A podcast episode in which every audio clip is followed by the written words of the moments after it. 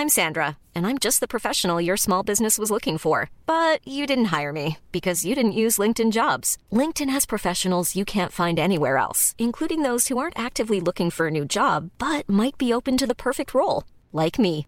In a given month, over 70% of LinkedIn users don't visit other leading job sites. So if you're not looking on LinkedIn, you'll miss out on great candidates like Sandra. Start hiring professionals like a professional. Post your free job on linkedin.com/people today. Mom deserves the best, and there's no better place to shop for Mother's Day than Whole Foods Market. They're your destination for unbeatable savings, from premium gifts to show-stopping flowers and irresistible desserts. Start by saving 33% with Prime on all body care and candles. Then get a 15-stem bunch of tulips for just $9.99 each with Prime. Round out Mom's menu with festive rosé, irresistible berry chantilly cake, and more special treats. Come celebrate Mother's Day at Whole Foods Market.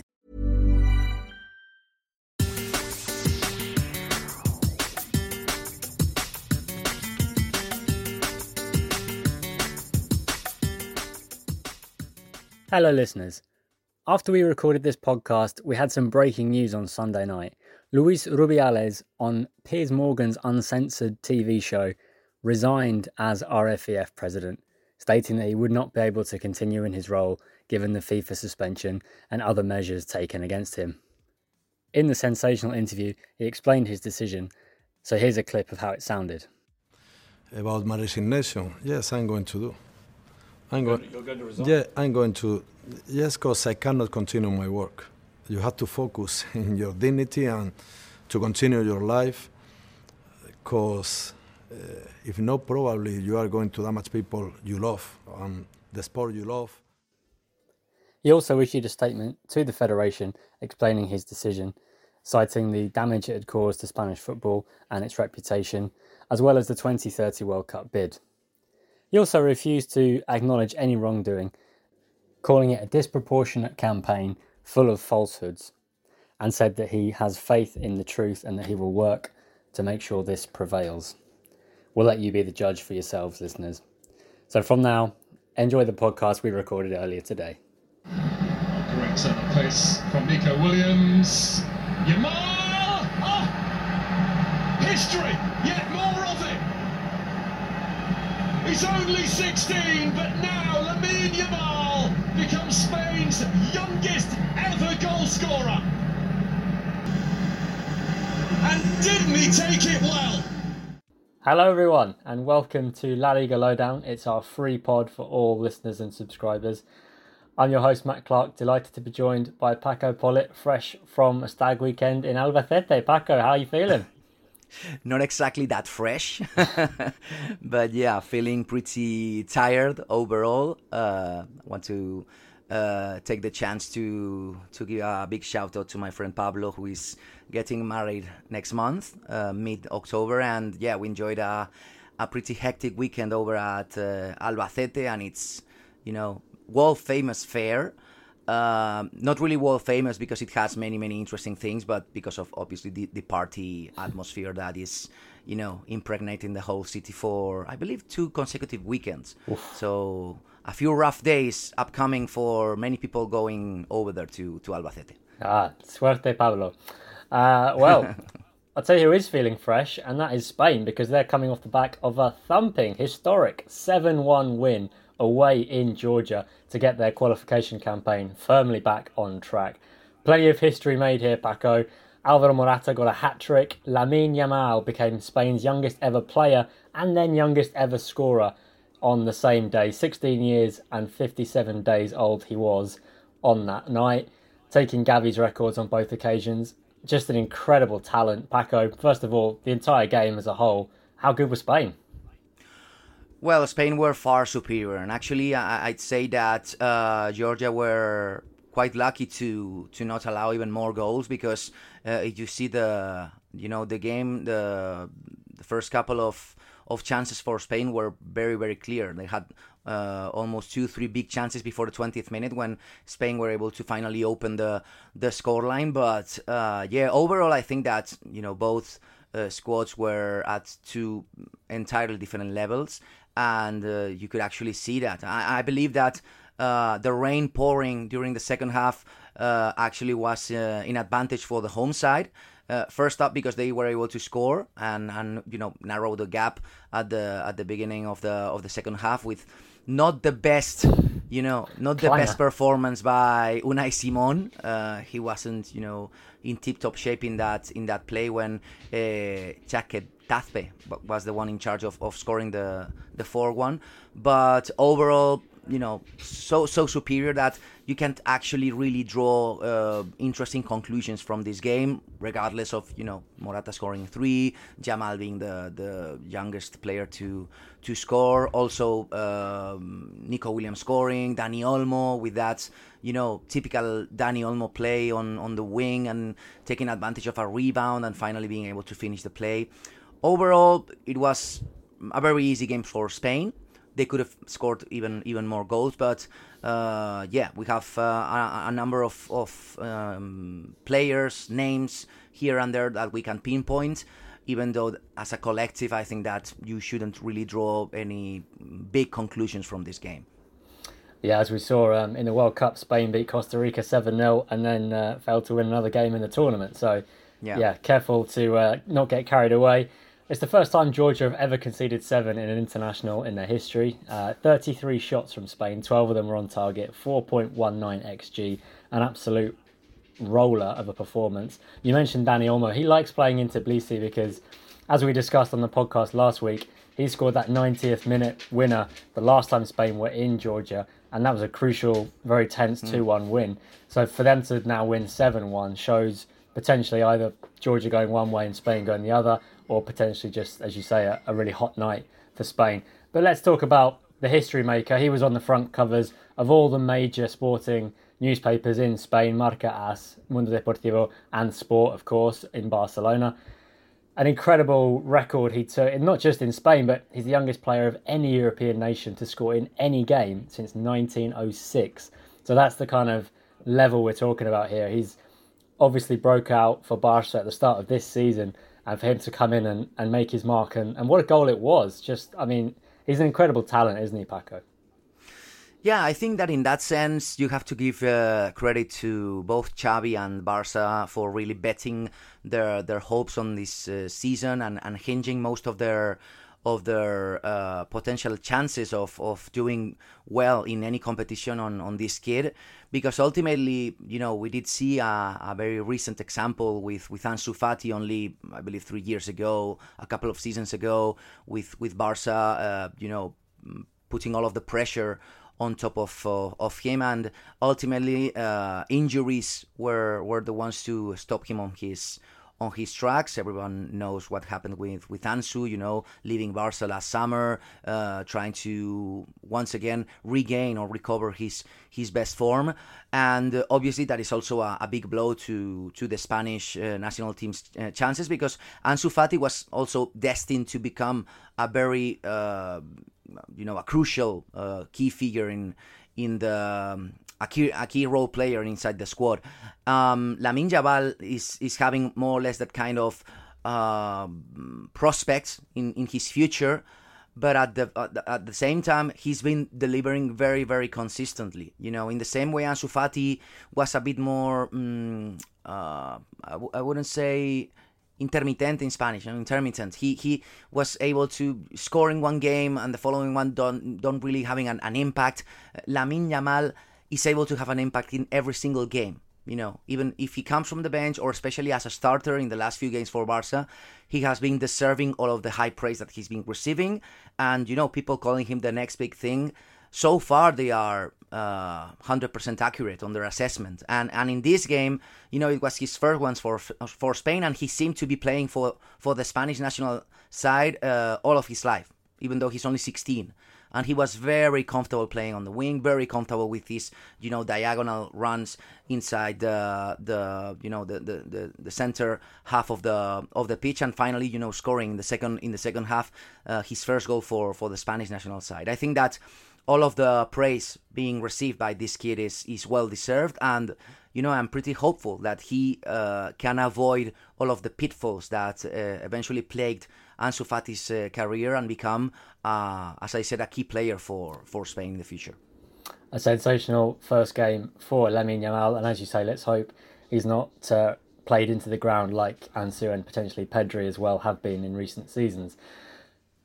Yeah, so as we say, Mamardashvili in the Georgia goal, Valencia player conceded seven.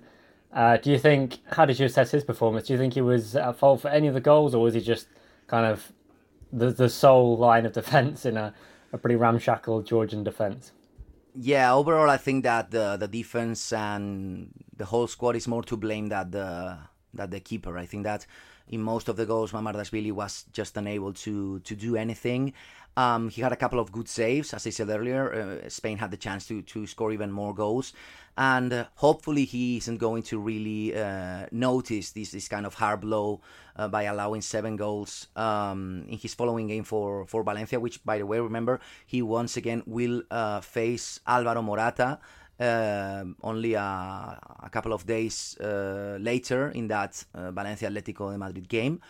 Um, but yes, you know, Valencia's keeper really couldn't do anything. Most of the of the of the plays uh, were very clear chances for Spain, and they obviously capitalized on on that opportunity, on those opportunities. And and Mamardashvili was um, in Spain, we, we often say eh, estaba vendido. You know, it's not he had no no chance. You know, no, absolutely no chance of doing anything. So I don't think that he's going to be really worried about it, even though it's a very harsh uh, scoreline on on him. A quick word on Alvaro Morata because his last two appearances, he scored two in the 7 0 win over Rayo and he scored a hat trick in a 7 1 win over Georgia. So for Morata, it is absolutely raining goals at the moment. He's now moved up to 33 international goals. He's closing in on a really elite list of the top Spanish scorers. He's only a couple behind David Silva, and um, yeah, he's just scaling the heights, isn't he? And and for many, he's a divisive figure, but his record is fantastic.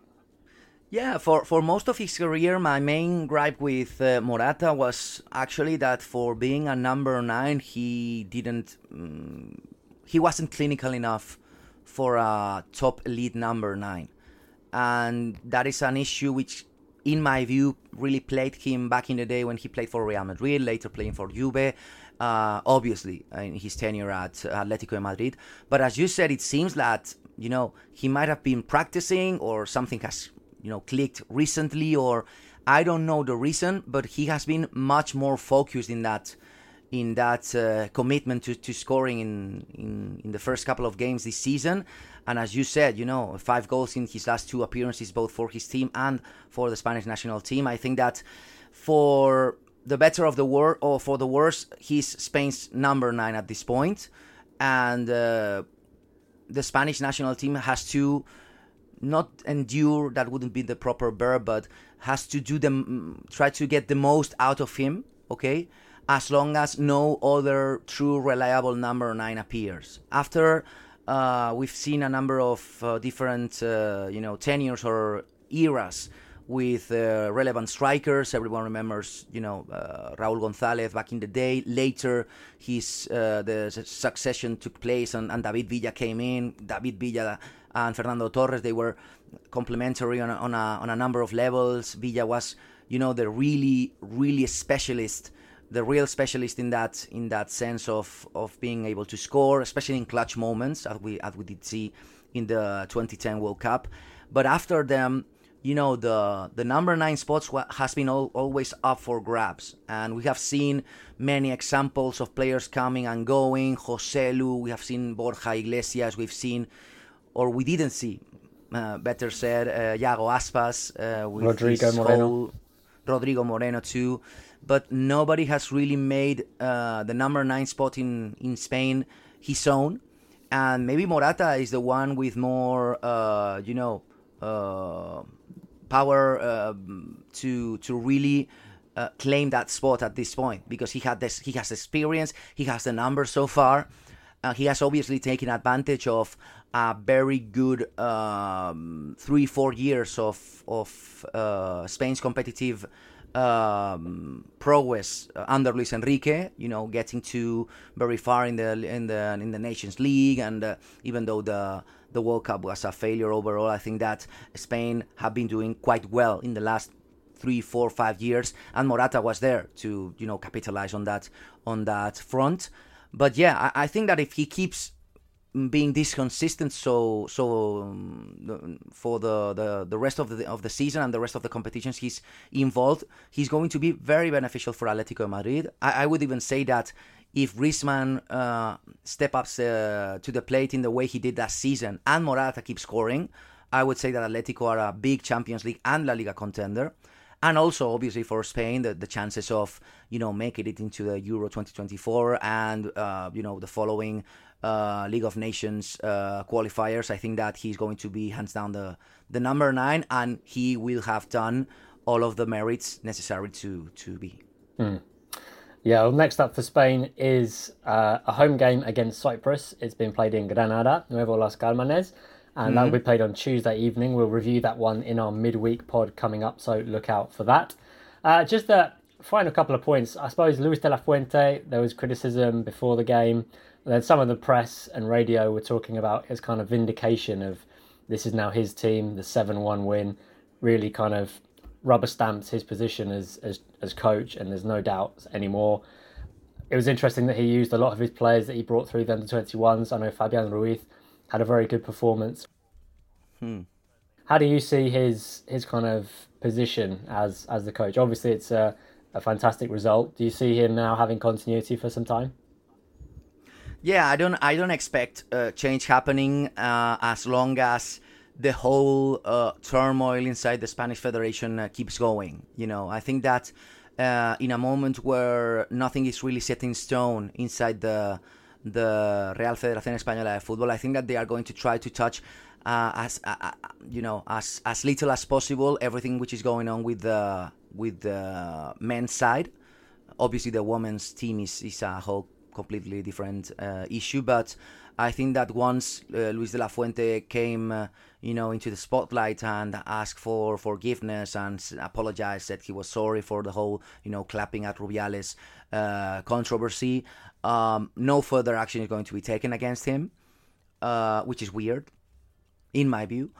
And uh, you know, I think that they are going to try to touch as little as possible, try to, um, you know, get all of the all of the different elements into a bunker, like uh, relationship between the press and the media and the and the and the Spanish national side, because what they really are striving for is for uh, you know um, I wouldn't say a relaxed atmosphere inside the national team, but they want to be as um, as l- the least disturbed uh, possible. Okay, Luis de la Fuente really wants to build up his own personality into the squad. It's going to be tough, even though he has the advantage of, as you said, bringing in some of the players who were uh, really important with uh, the under 21s.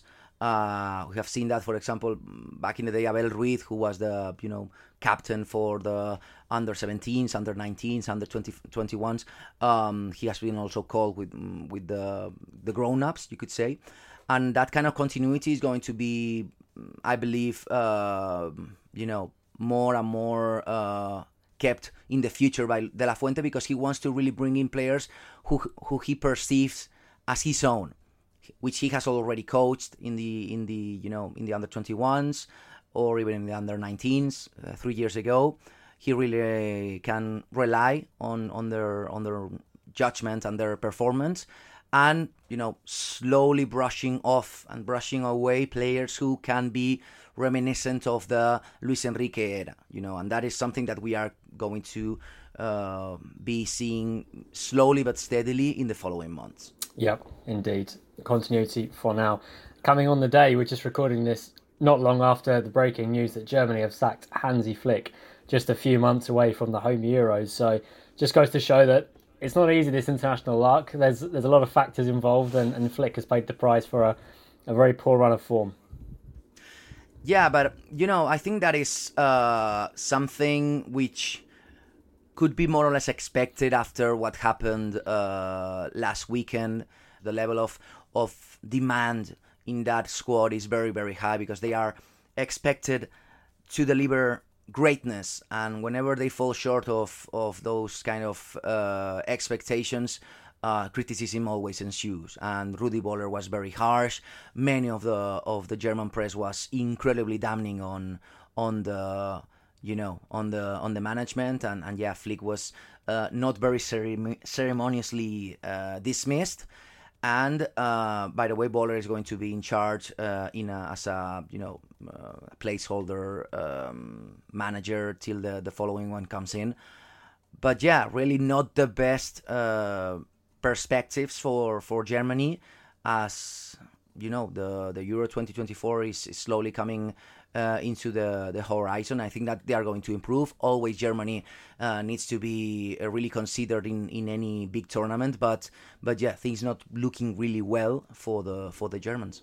Yeah, Marc Andre Ter Stegen very frustrated with his defenders in front of him last night, and uh, Gundogan saying after the game, "Well, perhaps we're not as good as we, we think we are." So yeah, a lot of self reflection for needed for Germany, and the announcement coming just as their basketball team were proclaimed world champions. Yeah. So a real that, that, yeah, it could be more or less that, uh, you know, uh, all of the smoke and mirror stuff, you know, taking advantage of a big uh, sports uh, and or an entertainment uh, event to, you know, quietly announce a big shift in the in the in the football world in, in Germany. But yeah, overall, um, I think that the the main reason for Flick failing is that following through after such a um, such an iconic 12 years, I believe it were uh, being managed by Joachim Low. Uh, he replaced me in, I believe, 2021, only a couple of years ago. Yep. Uh, it was going to be a very, very tough uh, couple of, of shoes to to fill, and uh, ultimately, as I said earlier, the, the demands and expectations of the of the German um, of the German fans couldn't be met upon, and and that's why a change has happened. Indeed. Just before we move away from the internationals and go to a break, I just want to put the Lamine Yamal age into more context. So he was born in the summer of 2007, and the, the previous Spain game before his birth had players starting for them as follows Pepe Reina, Sergio Ramos, Marchena, Javi Navarro, Capdevila, David Silva, Cesc Fabregas, Joaquin, Iniesta, Xabi Alonso, and David Villa. So incredible, some of those names, some of whom are still playing, and they literally And- were playing for Spain before he was born. And the manager was Luis Aragonés. Yep. a very questioned uh, Luis Aragonés uh, with his, you know, his role as the, the Spain's national team manager put into jeopardy almost after every single game because many people don't want to remind uh, to be reminded of that and be and remember that. But I do remember that, uh, especially the press, um, you know, which is set in in in Madrid or located in Madrid, which is national press over here in Spain, were very, very critical, very, very harsh on Luis Aragonés because he was the one who decided that Raúl wasn't going to be called um, nevermore. Uh, for the national side, that David Villa was going to be the next number seven. Ultimately, Luis Aragonés was right, and the national press, as it sometimes happens, was wrong. Indeed. And on that note, we're going to take a break. When we come back, we'll talk about a new arrival at Villarreal and uh, maybe a bit more about Raúl himself, and then also another man we just mentioned, Sergio Ramos. Join us after the break.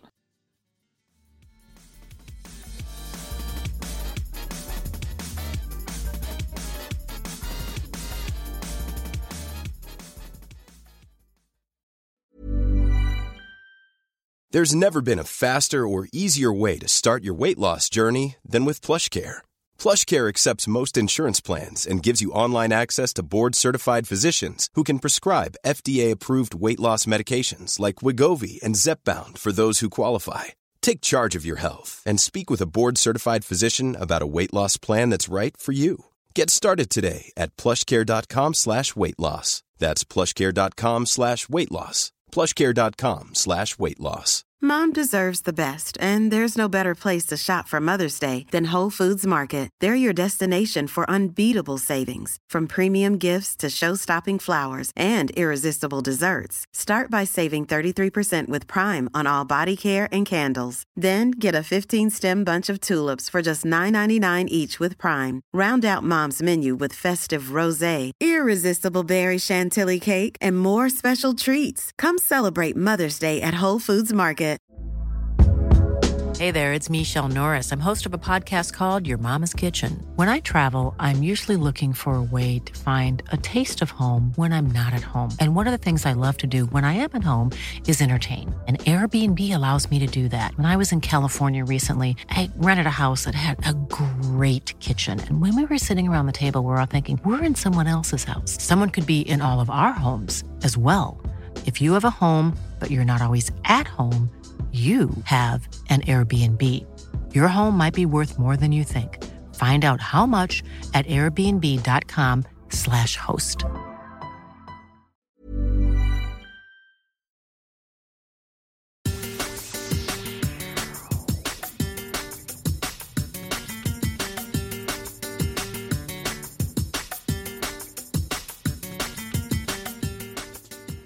Hello, everyone, and welcome back to La Liga Lowdown. There's no La Liga this weekend, but we have plenty still to talk about. And Villarreal have made a change of coach over the international break. Paco, there were lots of rumours that it would be Raul. Instead, it's Pacheta. Uh, your take on that, please.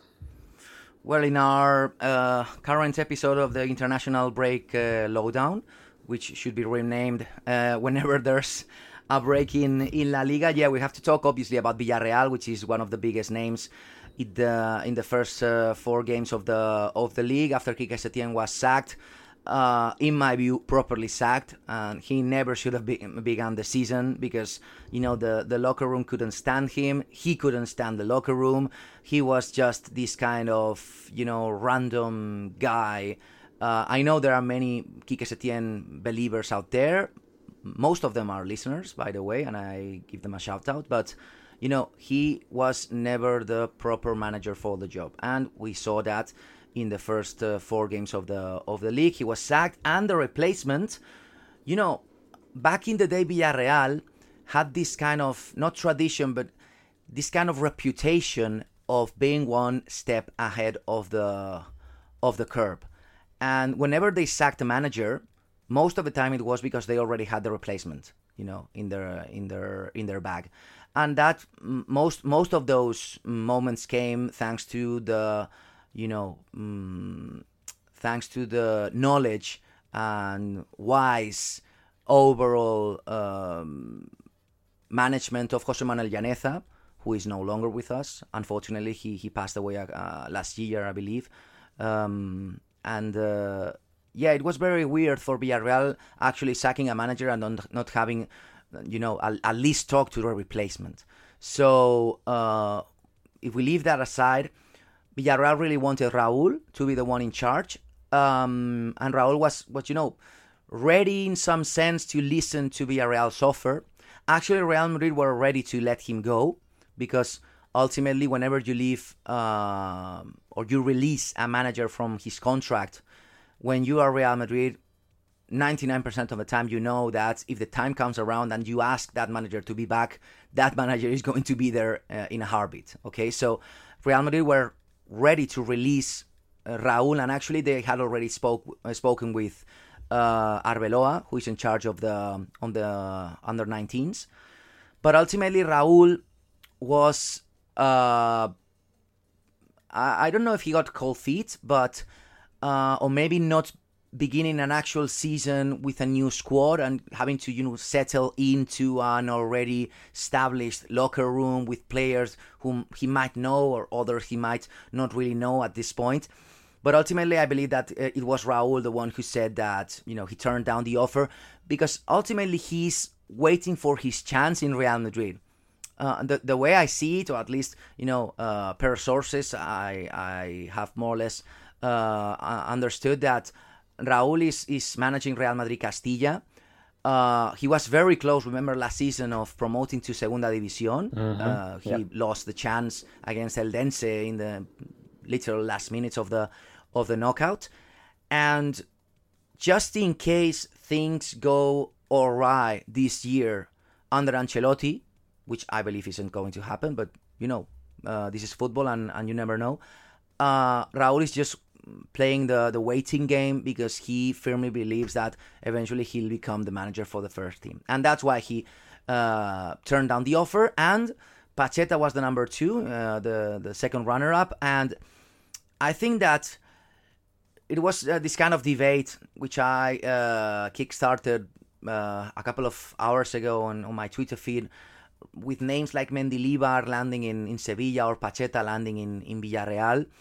And, and I have many questions about that, uh, about the fact that maybe those kind of you know lower profile managers are really having their first chance or their real first shot at greatness with good squads because most of them most of them are really used to you know scrap for uh, yeah. relegation fight relegation fight and for salvation with Valladolid or Mendilibar back in the day with uh, Eibar or with Levante back in the day. Okay so uh, seeing those profiles land really big gigs at Villarreal or Sevilla, you know, it made me think about if we are finding ourselves in in the middle of a manager drought over here in Spain because most of the top tier talent is ultimately leaving for other and greener pastures. And um, Iraola is the perfect example of that. Yeah. Unai Emery is the perfect example of that.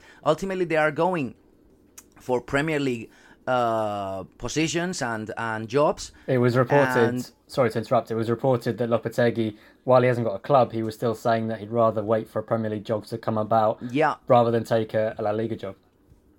And that's what made me thought uh, think about this. You know, I, I, I was thinking that maybe it's true that you know it was uh, finally due eventually that these profiles or these managers had a shot of uh, you know coaching big sides or like second tier sides because obviously Atletico, Real Madrid, and Barca are in another dimension. But we're talking about Real Sociedad, Imanol Alguacil. We're talking about Betis, Pellegrini. Alguacil was promoted from the academy, and that's another whole different story. But Pellegrini has, uh, you know, very uh, large and, and, and very experienced resume and and in that sense Betis made a huge signing with him but he had that gravitas with him. But Sevilla are taking a chance with Mendilibar. Uh, Villarreal are taking a chance with Pacheta. Um, Valencia for example took a chance with with Baraja even though Valencia aren't fighting for the top spots of the Liga and they are just destined to uh, you know, fight for to avoid relegation once again, which, by the way, is another item of the week. Uh, finally, Valencia's management spoke clearly, and Layhoon Chan, the president, said that Valencia are aspiring this season to just remain in La Liga. That's mm. the main goal. Not Champions League, not Europa League, not Conference League, nothing. Just remaining in La Liga. And about Pacheta, I think that he did a great job uh, at Valladolid, and I think that if he wasn't sacked for it was Pezzolano, right? Mm-hmm. The yeah. Yeah, I think that was one of those, uh, you know, Ronaldo Nazario uh, fits that From he Cruzeiro. had, and he has, he still has, he still has, by the way. I think that if Pacheta had remained, Valladolid would have had bigger chances of of uh, staying in La Liga, but you know, unfortunately for them, um, there was a, a change uh, of manager, and and things went uh, south for them. Um, I think Pacheta might fit well with Villarreal squad because he's that kind of manager who likes to speak a lot with the players, who is very plain in the good sense. You know, he doesn't really like to stand out and he prefers the players to be the main protagonists. And I think that Villarreal went to a very specific profile.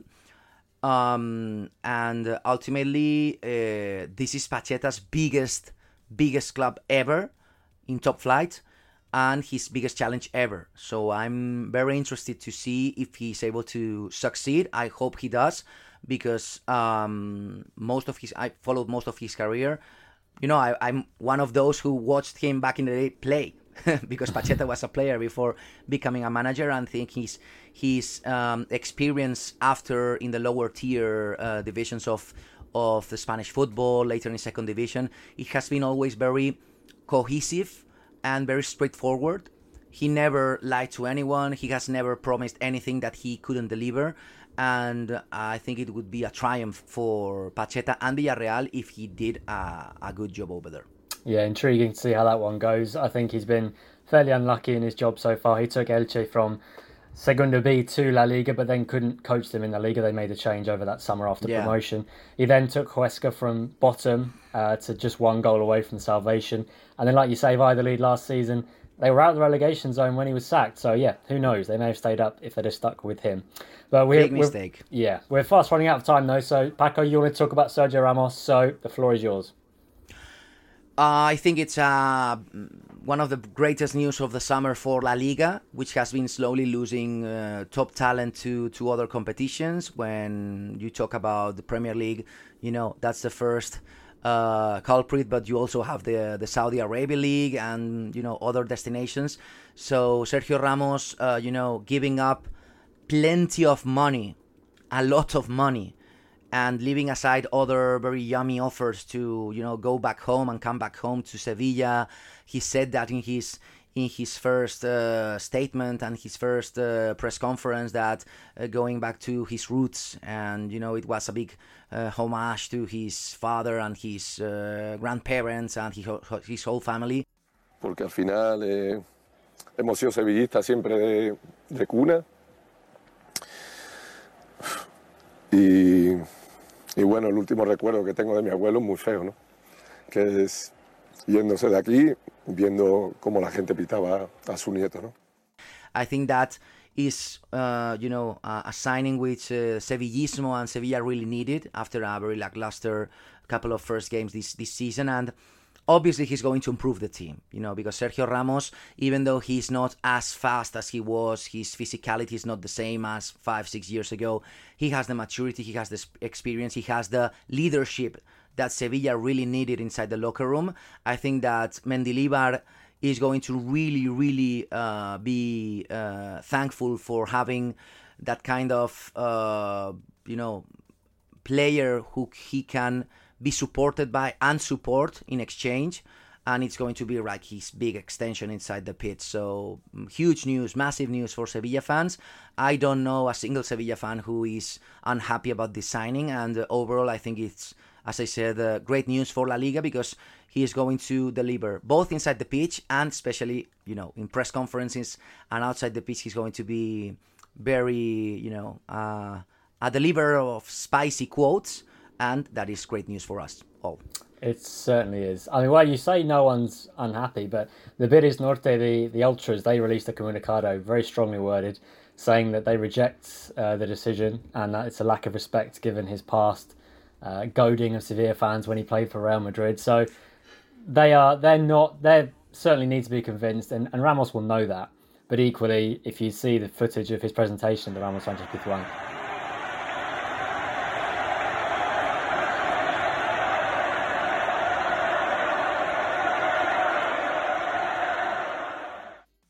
you will see Yeah. that the majority of the of the Sevilla fans there absolutely love to see him back, and uh, I'm- it's just a great story. 100% positive that those biddies uh, signing the statement, which is, you know, absolutely uh, respectable by anyone. Uh, if Sergio Ramos plays consistently well for five games and scores a couple of headers, they will change their mind. Because this is football. We've Yeah. seen this Fickle. example a thousand times before, and we will keep seeing it in the future. Indeed. Well, thank you very much, Paco, for your insight as ever. You can turn your fan on again now. Yeah, let's let's listen to the button. You know. Oh yes. Oh, sweet the relief. button of greatness. button of greatness. Listeners, if you've enjoyed this podcast and any of our other podcasts, we would love it if you upgraded your subscription on Substack, lllonline.substack.com. Paco, what do they need to do? uh, they need to upgrade. They absolutely need to upgrade. It's not a choice, it's a necessity. Okay, so you guys should do that, especially as you know there's a league uh, going on. We don't have a weekend uh, with um, matches here and there, but we have plenty of news coming your way, and that's what exactly what we did in the last thirty something minutes. Indeed, and plenty of written content on the Substack as well. Ben Sully's got a great piece out on Lamine Yamal making history, so check that out and upgrade your subscription. We'll be very thankful for that. We think it's great value, and we would love it if you would upgrade. So thanks again, Paco. Enjoy the fan, and we'll speak to you again soon. Thanks for listening. Adios. Como la carrera de Nico Williams buscando el séptimo para España. Pelota suelta para la Yamal. ¡Gol! ¡Gol!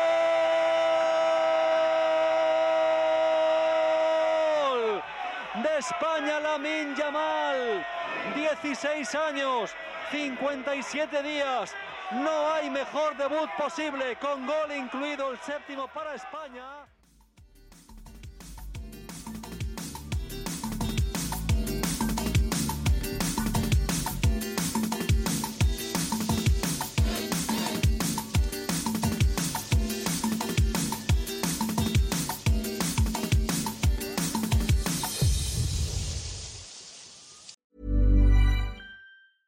Planning for your next trip?